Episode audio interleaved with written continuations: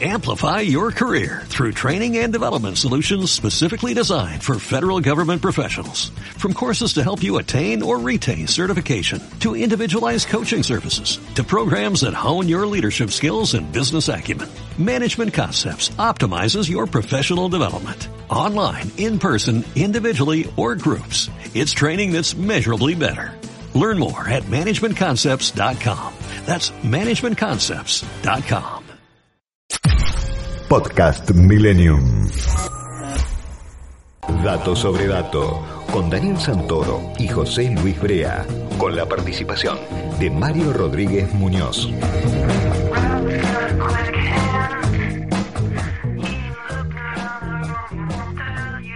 Muy buenos días, buenos días a toda la audiencia de Radio Millennium. Arrancamos con otra emisión de Datos sobre Dato con José Luis Brea y Daniel Santoro en la conducción. Buenos días y muy feliz día de los trabajadores. José Luis, ¿cómo estás vos? Buen día, Dani. Igualmente, feliz Día Internacional de los Trabajadores para vos y bueno, para toda la audiencia, para todos los trabajadores que nos escuchan. Así es, así es. Este, este es un sábado especial, así que también venimos eh, cargados con una semana que ha sido, por un lado, dramática, con mucha polémica, y que tenemos ahí unos cables pelados dentro de la interna del gobierno. ¿Cómo es eso, José Luis? Así es, Dani. Es un sábado muy diferente, como vos bien decís, no solo por estos cables pelados que hay en el gobierno, sino también porque arrancaron las nuevas restricciones, ¿no? Después vamos a hablar un poquito de eso.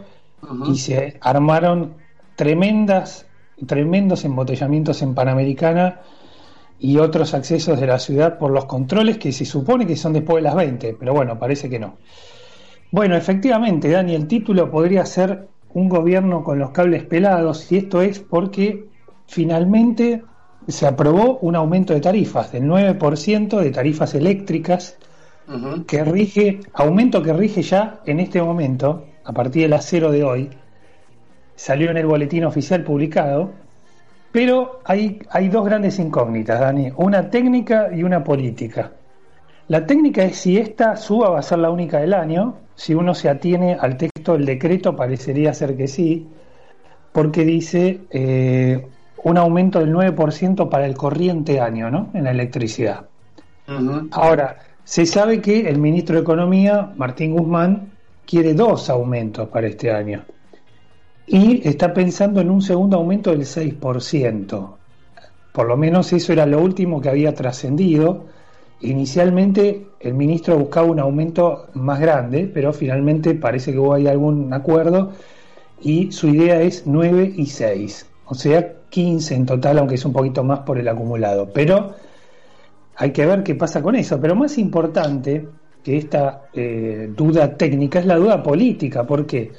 Porque Martín Guzmán intentó, y te lo pongo así en pasado, porque todavía no está claro, o intenta, lo más correcto sería el presente quizás, intenta desplazar al subsecretario de Energía Eléctrica, Federico Basualdo, hombre del Instituto Patria, que responde directamente a Cristina Kirchner, y que, eh, bueno, el propio gobierno hizo trascender ayer la versión de que eh, había sido despedido y en el Instituto, en el Instituto Patria eh, y en el entorno de Basualdo lo desmintieron tajantemente.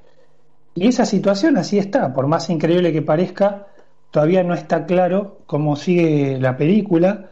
Lo cierto es que el propio gobierno hizo saber que Alberto Fernández, Santiago Cafiero, Martín Guzmán y Darío Martínez, el secretario de Energía, le habían pedido la renuncia a Basualdo, es decir, cuatro funcionarios para pedirle la renuncia a un funcionario, lo cual, bueno, te está marcando poco cómo es el reparto del poder dentro del Frente de Todos y de la coalición gobernante, ¿no? Y ya para cerrar... Un comentario, un comentario y una pregunta para vos. El comentario es, obviamente, eh, es una estrategia electoral de Cristina Kirchner tener las tarifas de los servicios públicos pisados, tener el dólar pisado para tratar de ganar las elecciones de, legislativas de octubre.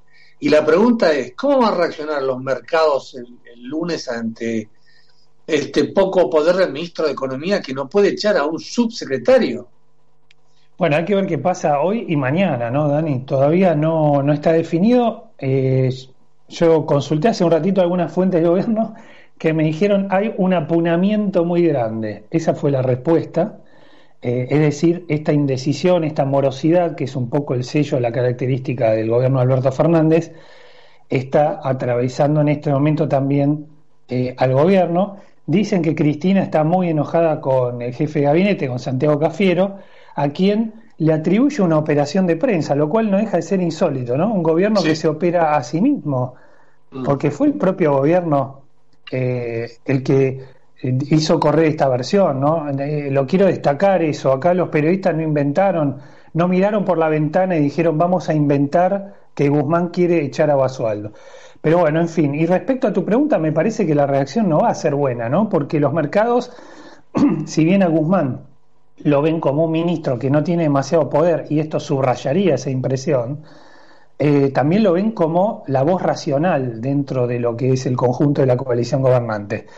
Así que si esto llega el lunes sin resolverse, eh, o para peor, se resuelve de mala manera, es decir, si Guzmán no se siente acompañado, dar un paso al costado, eh, algo que hoy, ahora, a esta hora de la, del, mediodía no parece, bueno, ahí la reacción puede ser peor todavía, ¿no?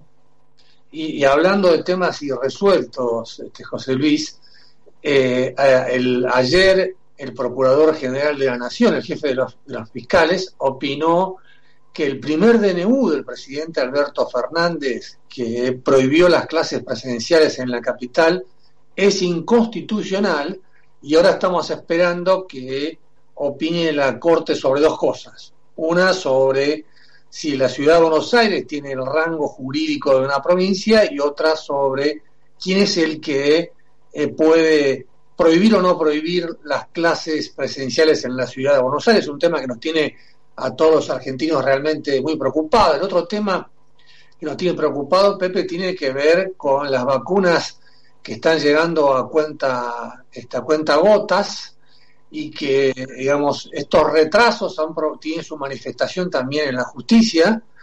El fiscal Guillermo Marijuán pidió que declare como testigo la ministra de Salud, eh, Carla Bisotti, para ver qué pasó con el acuerdo con AstraZeneca, que fue el acuerdo al que apoyó el gobierno en un primer término y todavía no pudieron llegar la, la vacuna.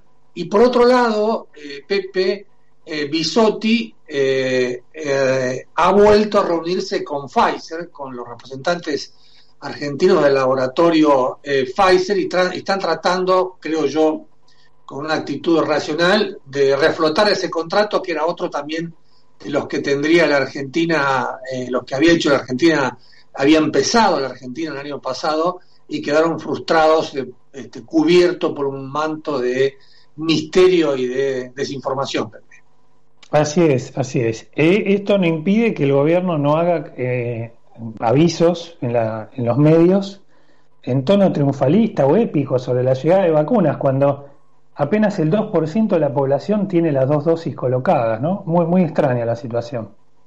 Así es, este, todo es, muy extraño, como eh, también es extraño eh, el caso del procesamiento que me dictó a mí el, el juez eh, Luis Rodríguez, en un caso, por supuesto, de extorsión, que lo hablamos el sábado pasado, Pepe, y que esta semana Elisa Carrió pidió el juicio político del juez Rodríguez al Consejo de la Magistratura, porque eh, dice la diputada, la ex diputada, que ha violado mi secreto profesional eh, periodístico y a mi derecho constitucional a ejercer el periodismo. Pero si te parece, Pepe, entonces eh, vamos a una tanda y arrancamos con todo, con el programa de hoy de Datos sobre Datos. Sí, señor, vamos. Este espacio es auspiciado por... Cumplimos un año y ya somos 3 millones de personas conectadas a la comunidad cuenta DNI. Envía y recibí dinero, paga en comercios, recarga tu celular y mucho más a través de nuestra app. Sumate a cuenta DNI, Banco Provincia, el banco de las y los bonaerenses. ¿Ya sos parte de tu Pharmacity? Recordá presentar tu DNI en caja para activar todos los descuentos que tenemos para vos. Y si todavía no sos parte, registrate gratis en tufarmacity.com.ar y disfruta de todos los beneficios de nuestro programa. Tu Pharmacity es tu manera de estar mejor. Instituto Asegurador Mercantil es la compañía que te brinda confiabilidad y respaldo para cuidar lo que más valoras. Te ofrecemos amplias coberturas y variedad de productos adaptados a las necesidades de tu hogar, tu empresa y tu comercio. Comunícate con nosotros al 0800-333-3426 o visita nuestra página web www.institutoasegurador.com.ar. ¿Sos socio de OSDE? Tenemos una buena noticia para vos. Ahora podés obtener tu credencial digital para acceder a nuestros servicios en forma práctica y segura. Es posible utilizarla sin conexión y compartirla con otra persona para que compre medicamentos por vos o acompañe a tus hijos al médico. Además, como la mostrás desde tu celular, reducís la posibilidad de contacto con el coronavirus. Descargala ahora y lleva siempre con vos una credencial sustentable. OSDE, hoy más que nunca, queremos que más gente se cuide. Superintendencia de Servicios de Salud 0800 www.sssalud.gov.ar Registro Nacional de Entidades de Medicina Prepaga número 1408 Tarifasos de comunicación 0810 555 nuestra web o a contacto arroba Grupo Petersen, desde 1920, construyendo el país. Juega la selección, juegan los mejores en ESPN. Viñolo, Clos, La Torre, López, Fantino y un equipo que siempre sale a ganar. ESPN es tu pasión. ESPN es fútbol. Plan de vacunación COVID-19. Empezamos a aplicar la vacuna en más de 180 puestos en la ciudad. Para conocer más sobre las etapas y dónde vacunarte, ingresa a buenosaires.gov.ar barra vacuna COVID o chatea con la ciudad al 11 50 50 0147. Cuidarte es cuidarnos. Buenos Aires Ciudad. Para nosotros las empresas son parte de algo más grande. Por eso estamos de su lado, ayudándolas a crecer. El valor de hacer. BIND, Banco Industrial. ExxonMobil se encuentra presente en la Argentina desde hace más de 100 años. Hoy, con más de 2.000 empleados, lleva adelante desarrollos de recursos no convencionales, exploración costa afuera, un centro de servicios global y programas de fortalecimiento para comunidades. ExxonMobil, contribuyendo con el crecimiento del país. Synergium Biotech es una compañía farmacéutica argentina especializada en la investigación, desarrollo, producción y comercialización de vacunas y medicamentos biotecnológicos de alta complejidad. Evoluciona con eCheck del Ciudad, el cheque digital para tu negocio. Deposita, emití y endosá desde donde estés. Ahora también podés descontar tus e-checks con tasa preferencial. Tenés un vecino, tenés tu banco cerca. Conoce más en bancociudad.com.ar y en nuestras redes. Banco Ciudad, te quiere ver crecer. Oferta válida para cartera comercial para operaciones de depósito, emisión, endoso y descuento de cheques electrónicos de conformidad con lo establecido en los términos y condiciones del producto. Flow es para vos, para vos y para vos. Si tenés cablevisión, la aplicación de Flow es gratis. Descárgate la app y disfruta Flow desde tu celular, tablet o compu. Flow. Llegás a tu casa con un auto nuevo. Un auto nuevo llega a una concesionaria en un camión. Un camión sale a la ruta con 8-0 kilómetros de una planta. A la planta le llegan componentes de una fábrica de autopartes. A la fábrica de autopartes le llega el acero. Al acero lo hacemos pensando en tu auto nuevo. Ternium. Acero para hacer. ICBC. El futuro nos inspira.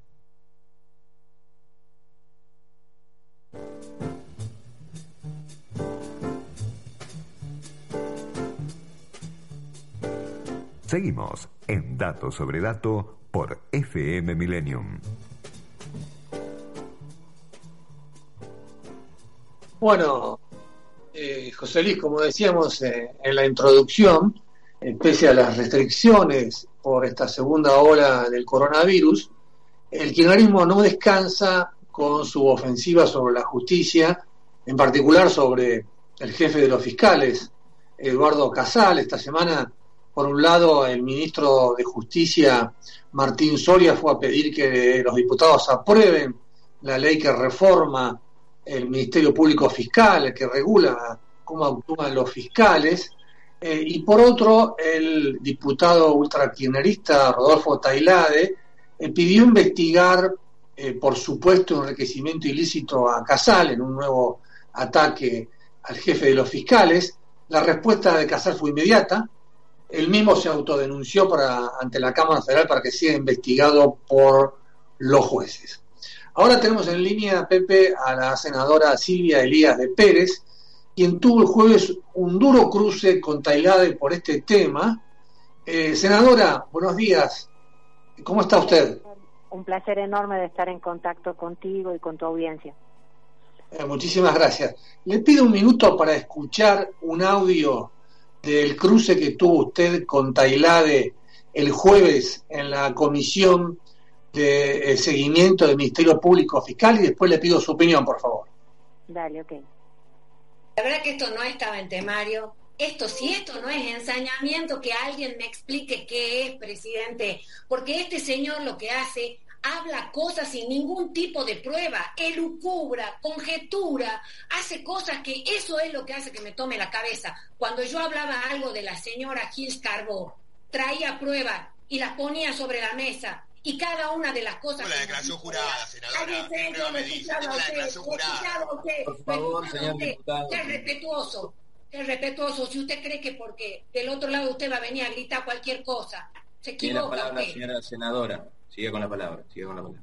Gracias, presidente. Le puedo garantizar que si alguna de las acusaciones que ha hecho tiene prueba, yo voy a ser la primera en, en, en apoyarlo la primera en pedir la no, de un, de un, eh, de un eh, procurador general y le pido al, al, diputado que me deje ya de, de, interrumpir, porque no lo hago para, para apoyarlo a él. Si alguien hace un, un hecho de corrupción en la Argentina, por supuesto que voy a ser la primera en señalarlo. Bueno, escuchábamos entonces este cruce que tuvo la senadora eh, Elías de Pérez con el diputado eh, Tailade, que obviamente toda la audiencia puede ver que fue en forma respetuosa, pero la pregunta, senadora, es, ¿esta comisión bicameral de seguimiento de los fiscales tiene atribuciones para investigar una causa por enriquecimiento ilícito, por ejemplo? No, por supuesto que si habría una causa de enriquecimiento ilícito, lo que tiene que hacer es una denuncia penal. Pero para que la gente entienda, Daniel, eh, esta, esta comisión se ha convertido en una cacería de brujas constante y permanente. Llevamos ocho reuniones desde que se creó la, la bicameral en, en este nuevo periodo, de las cuales en las ocho ya se han presentado 55 notas, de ellas 18 son acusando de algo al, al ministro público fiscal.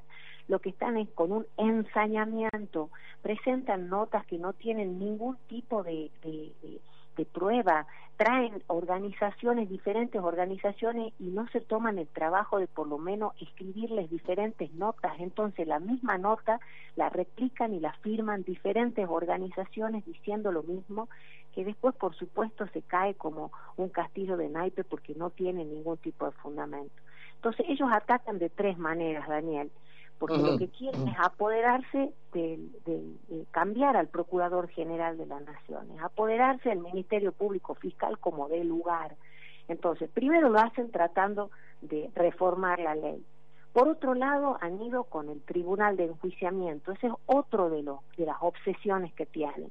Entonces, mm. eh, con el Tribunal de, Enjuiciamiento, si te, si te acuerdas, había eh, dos personas que representaban al Senado de la Nación, que habían sido elegidas por tres años, bueno, inventaron cualquier cosa, sacaron a estas personas, como tienen los números en el Senado, nombraron a quienes los iban a reemplazar, los, los reemplazantes fueron impugnados, estas impugnaciones el, el doctor Casal las resolvió en dos días, o sea, con una velocidad impresionante.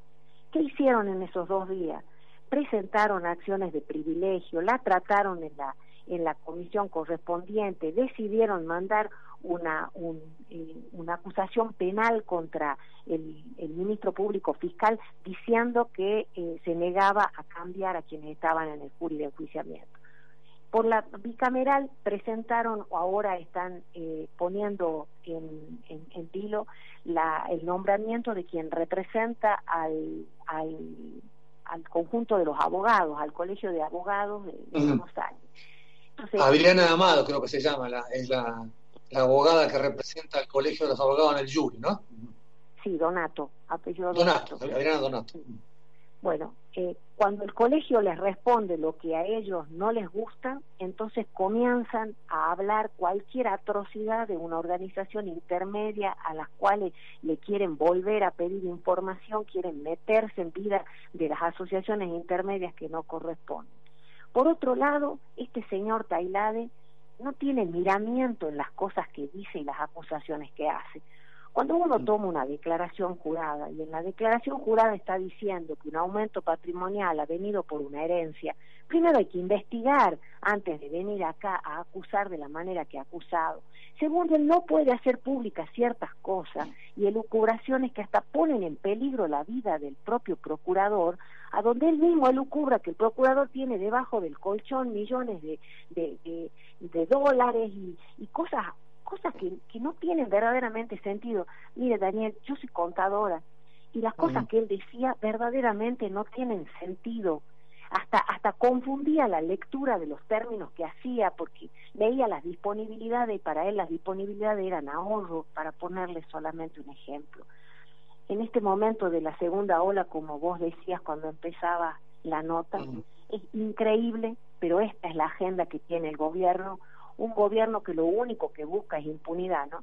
Ahora, a este señor Tailade, la verdad que no lo he escuchado decir nada cuando escondían bolsos en los conventos, cuando contaban dólares en la Rosadita, cuando eh, por ahí veíamos que, buscaban hoteles para, para lavar, cuando se apropiaron hasta de la máquina de hacer billetes, Daniel. Ahí en esas declaraciones juradas, este señor nada tenía que decir, ¿no?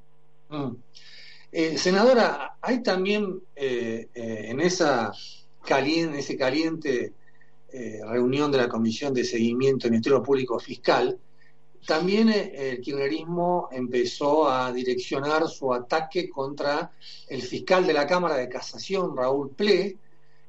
Ple explicó que se reunió con el expresidente Macri en Olivo, creo que fue en el año 2018, porque era uno de los candidatos a ser eh, el Procurador General de la Nación. Después eh, Marqui eligió eh, a, la, a la jueza la jueza Roca de, Greenberg, no, me acuerdo el apellido, y ese fue el motivo de la reunión. Eh, dijo que va a empezar a impugnar por esa reunión que fue pública, ¿no? Entre el expresidente y este fiscal Raúl Ple primero esa reunión la ha conocido toda la Argentina, se la ha mostrado en aquel momento en todos los medios de difusión, porque tal cual se estaba eligiendo el procurador general y, el, y, el, y él era uno de los candidatos, tal cual como vos has relatado. Pero no es solamente contra PLE, en la bicameral también hacen acusaciones y hay todo un seguimiento y, y a cada uno de los fiscales que tiene en sus manos o que ha tenido en sus manos alguna investigación de las causas K.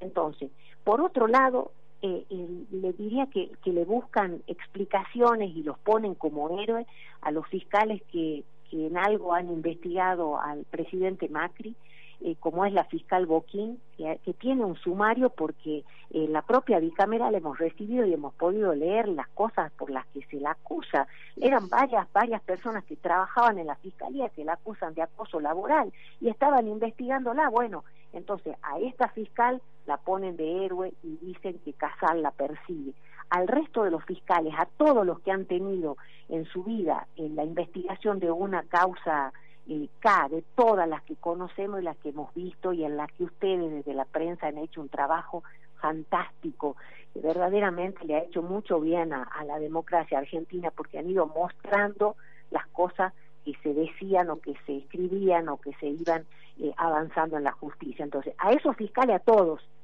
eh, los, los, persiguen de manera constante en la bicameral y le buscan cualquier historia para tratar también de destituirlo, que es el sueño que tienen, porque en la ley también ponen estas funciones para la bicameral, ¿no?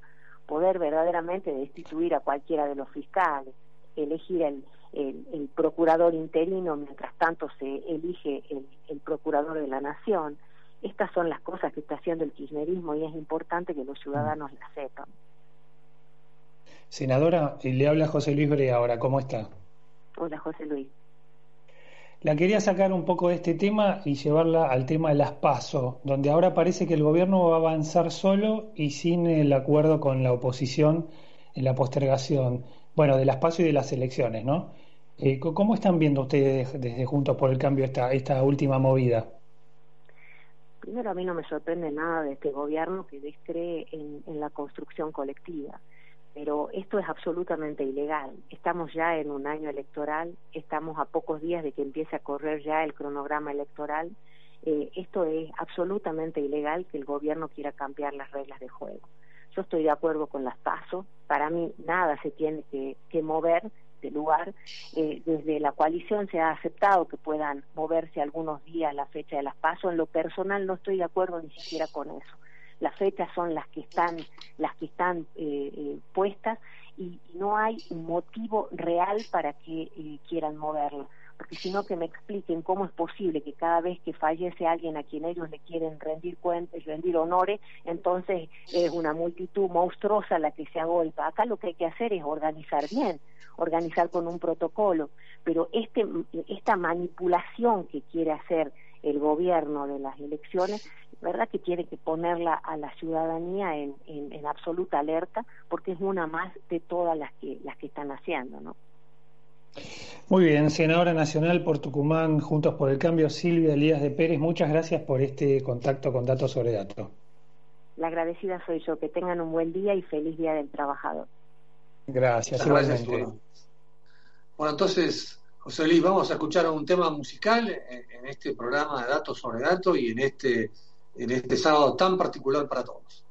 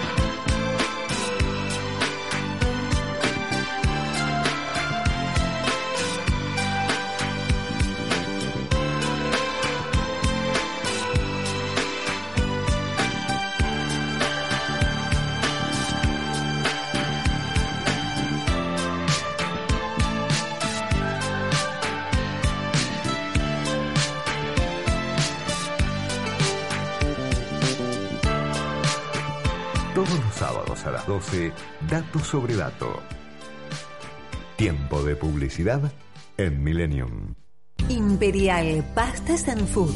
50 años de trayectoria en la Lucila, elaborando productos de calidad con tecnología de última generación, garantizando valores nutritivos, sabores naturales y frescos con la mejor atención. Encontranos en www.imperialpastas.com.ar o llamándonos a nuestro teléfono 4794 7249. Si tuviste COVID-19, podés ayudar a salvar vidas. Dona tu plasma. Legislatura de la Ciudad Autónoma de Buenos Aires. Master Clean, limpieza de obras y hogar. Realizamos la limpieza integral de tu casa, oficina u obra en la que necesites de nuestro servicio. Pedinos tu presupuesto sin cargo al 011 2283 8722 o a través de nuestro Instagram Master Clean 0. Estamos para atenderte. Master Clean, seriedad, seguridad y economía en una sola pasada. ¿Cómo puedo ser mejor? ¿Qué quiero alcanzar? Hay un camino para llevarte de lo que eres ahora a lo que quieres ser. Florencia Gallo, coach cognitiva. El coaching es una metodología que consiste en liberar el potencial de las personas para explotar al máximo sus propias capacidades. Coaching empresarial y personal. Florencia Gallo, 15 3390 4444. Consultas online info arroba florenciagallo.com.ar En un mundo donde todos tenemos objetivos, metas, desafíos, la acción no puede esperar. Navegar un salto internarse en la selva, explorar la historia, ir hacia la aventura. En la vida todos tenemos deseos por cumplir. En la vida todos tenemos misiones. Fin de espacio publicitario. Mientras el mundo gira y gira, transmite Milenio.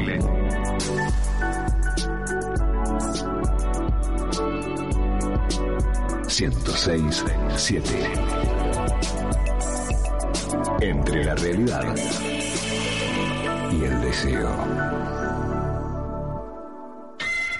En el mediodía del sábado, dato sobre dato.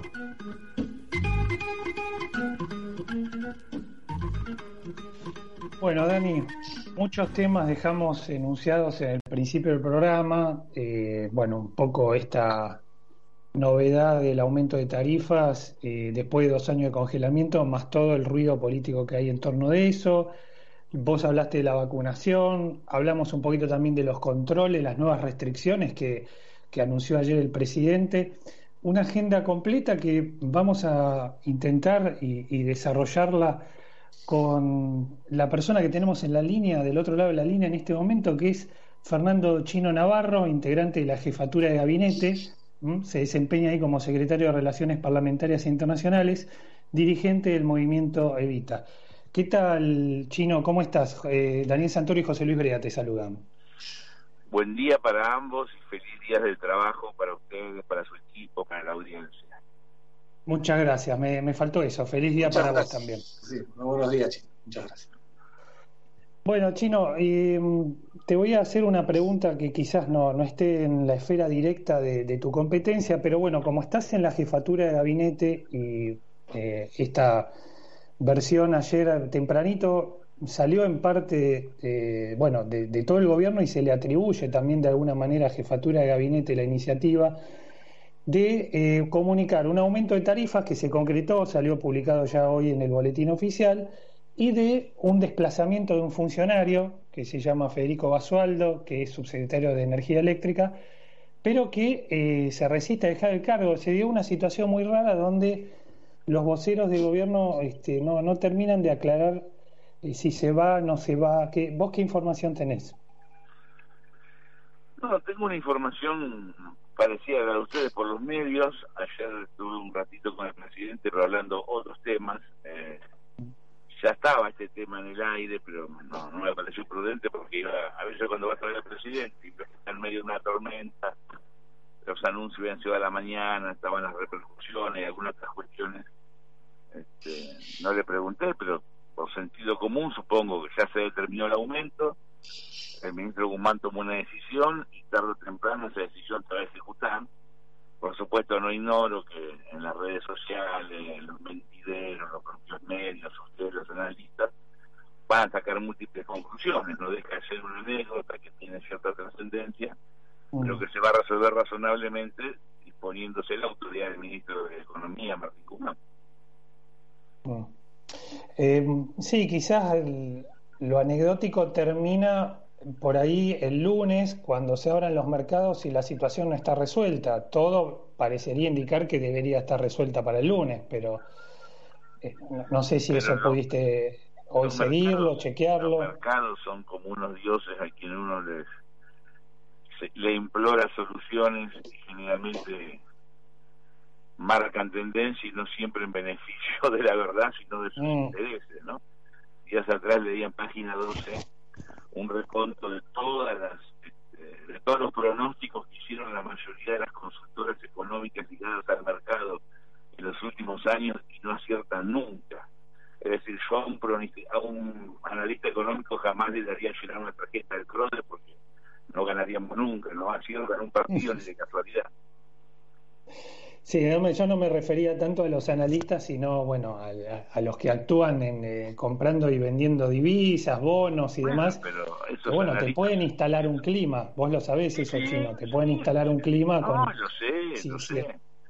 Yo les recomiendo una película este, que relata el derrumbe del mercado inmobiliario norteamericano en el 2008. Eh, me parece que se llama Puesta Mortal. Eh, y trabaja Christian Bale Carelli y Brad Pitt. Y hay un diálogo tan interesante entre un representante de un de una financiera, de un grupo económico que especula en la en Wall Street, con uno de los dirigentes de estos este, consultor, estas consultoras que te marcan el riesgo país y que determinan qué es lo que está bien y qué es lo que está mal en la economía.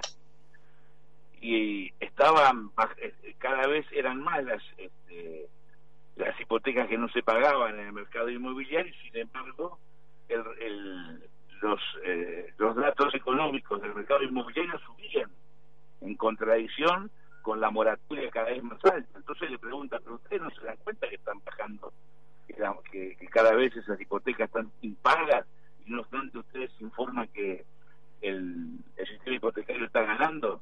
Lo que pasa dice que si nosotros ponemos la verdad, no nos contratan más y se van con la competencia. es, una película que relata un hecho real, se la recomiendo porque digo para también, este, yo respeto lo que voy a decir respecto al mercado que no hay que ignorarlo, pero también entender que hay mucho de ficción, mucho de especulación, este arriba revuelto ganancia de pescadores, y siempre ganan ellos en detrimento de los sectores populares. Por supuesto, tendrá que resolverse rápidamente lo de Vaso Alto, la decisión de Guzmán, para que no agite las aguas turbulentas de los mercados, pero tampoco creamos que los mercados tienen la verdad absoluta porque nunca han acertado últimamente, salvo cuando tienen que contar la plata que se llevan de todos los trabajadores, de todas las pymes, de todos los comerciantes, de todos nosotros, acá y en otras partes del mundo. Bueno, eh, buenos días, Chino. Daniel Santoro te habla. Buen día.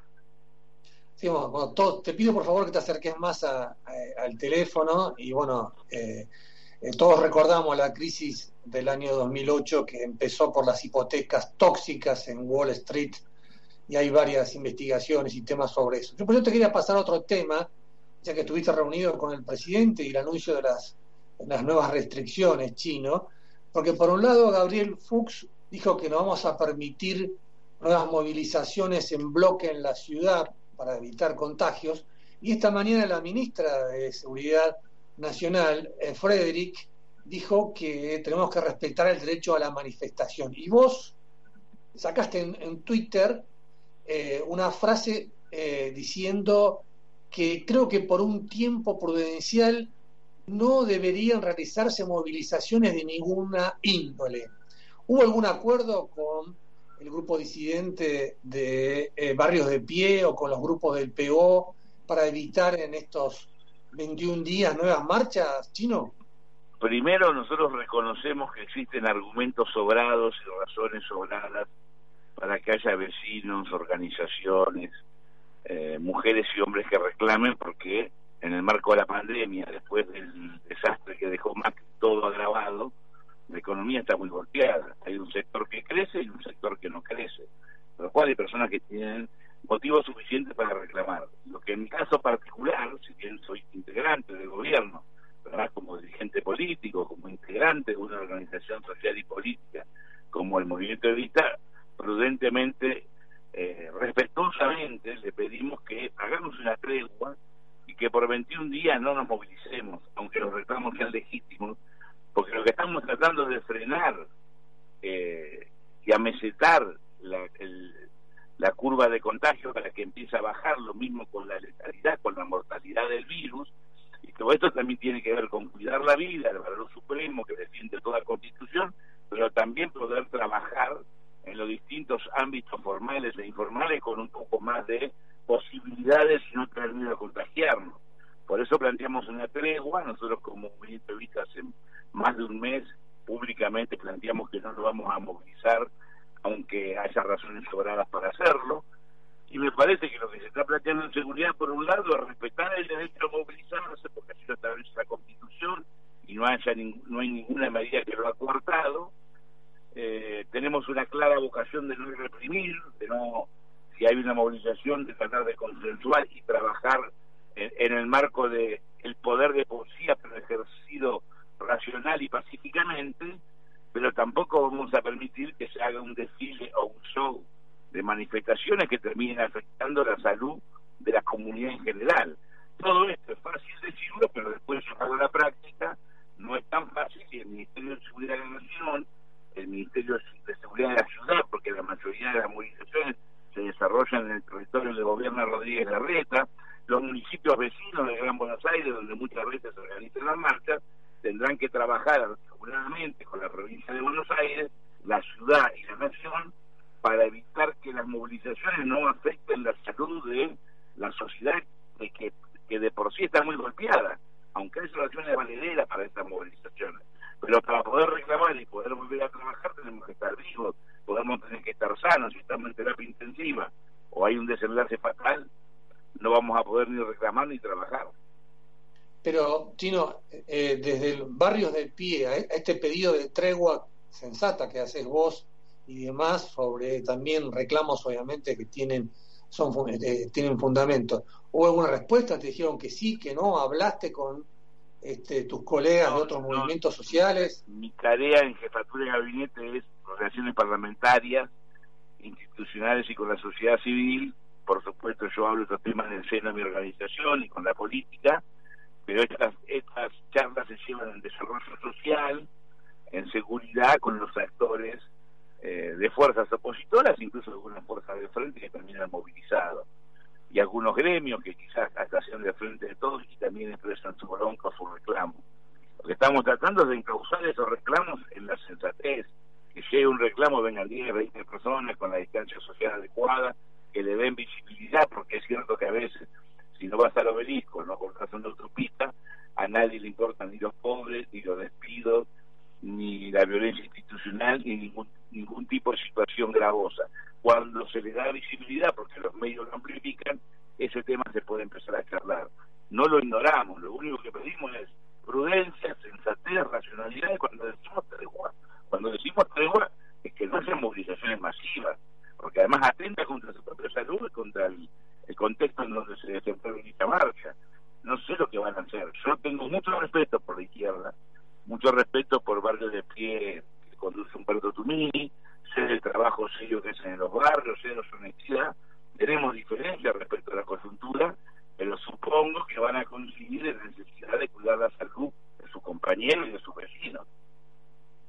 Eh, Chino, los movimientos sociales también pidieron vacunas para los trabajadores, sobre todo de en los comedores sociales que tienen donde hay un contacto con mucha gente para poder eh, alimentarla. Eh, ¿Vos considerás que tienen que ser considerados trabajadores esenciales o estratégicos y vacunarlos antes? No, no lo considero yo, lo considero un decreto de hace más de un año, cuando se determinó quién eran los trabajadores esenciales, los que estaban autorizados, autorizados a poder transportarse de un lugar a otro, el Gran Buenos Aires, la ciudad de Buenos Aires sobre todo, y tenían la aplicación que les permitía desplazarse, en ese listado de trabajadores esenciales hace más de un año están los trabajadores de los comedores escolares, comunitarios y los merenderos. Mayoritariamente son mujeres y hombres de organizaciones sociales, de parroquias católicas, de templos evangélicos, de ONG, y ya desde allí son considerados esenciales.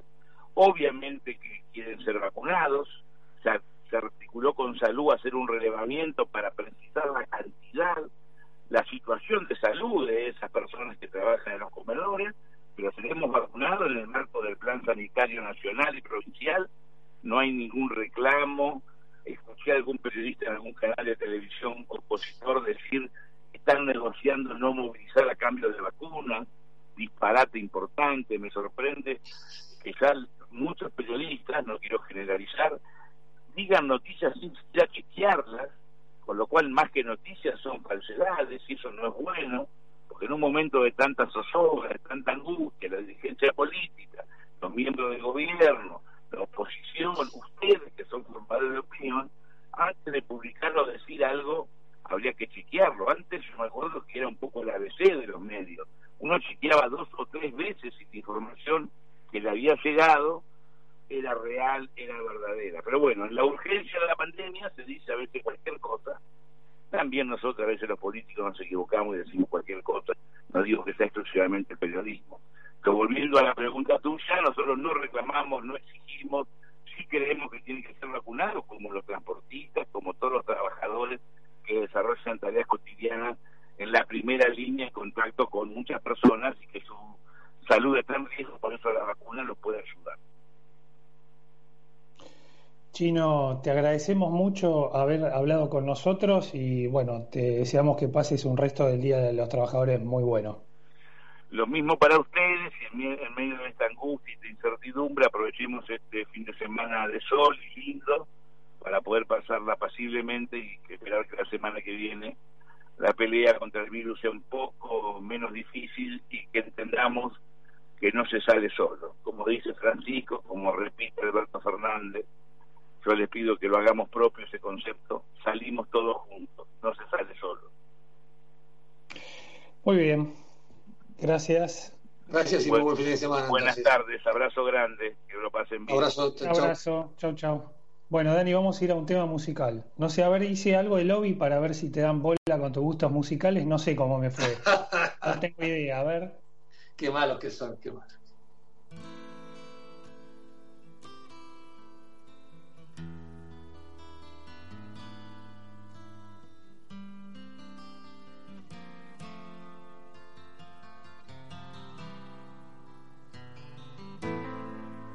Angie, Angie, when will those clouds all disappear? Angie, Angie,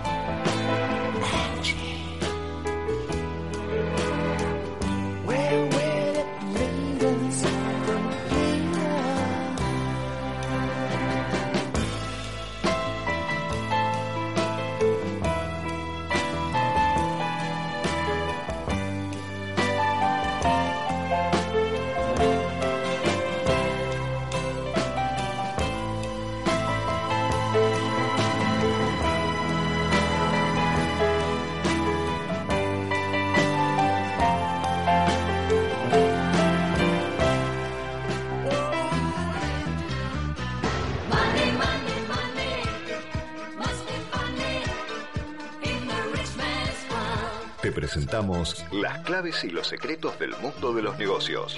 Mario Rodríguez Muñoz, con toda la información.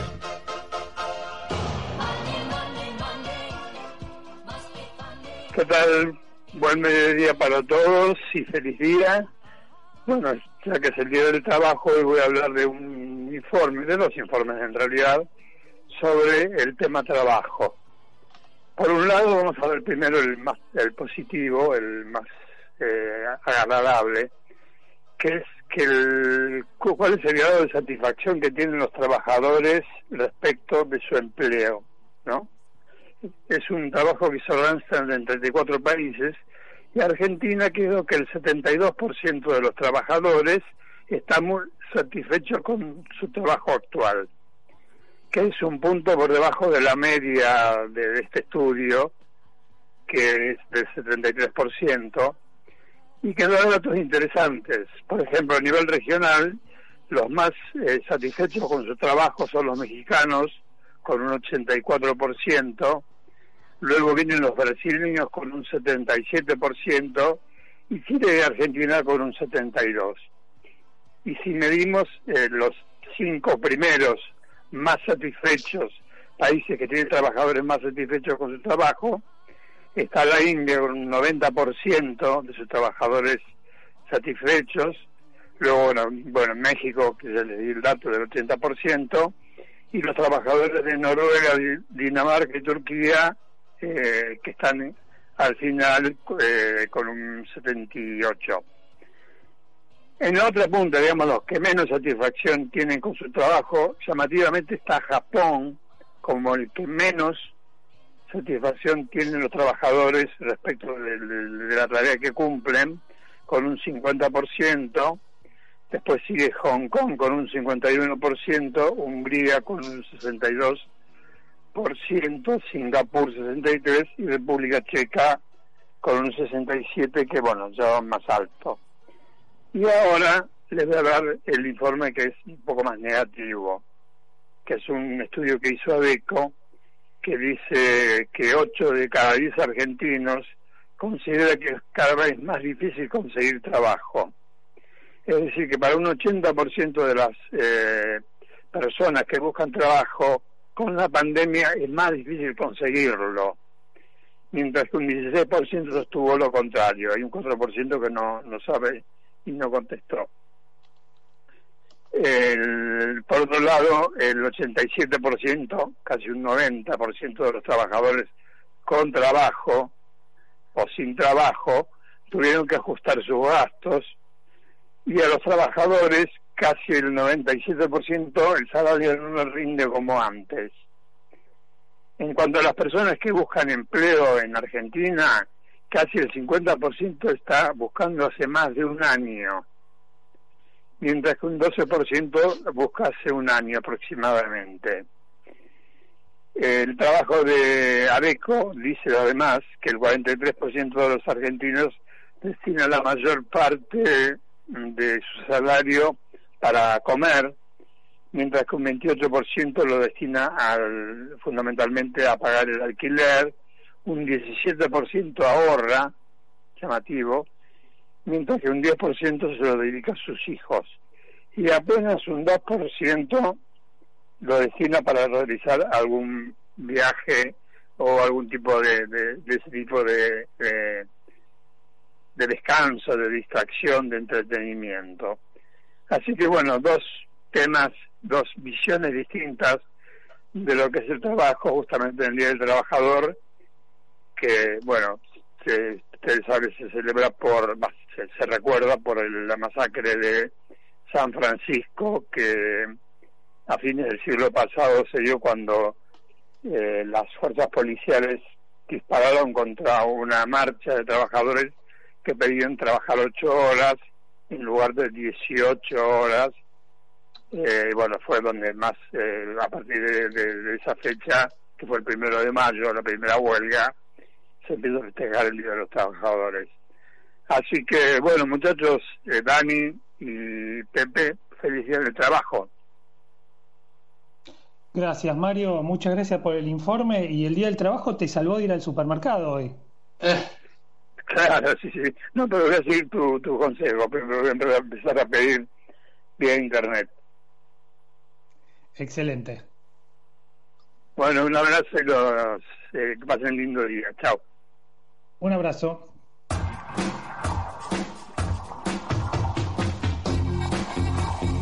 Hasta aquí, dato sobre dato, para entender lo que pasó y prepararse para lo que viene. En una realidad cada vez más compleja, información, análisis y opinión honesta. El programa de Daniel Santoro y José Luis Brea. Con la participación de Mario Rodríguez Muñoz. Producción periodística, Tomás Garrido. Producción general, María Alveolite.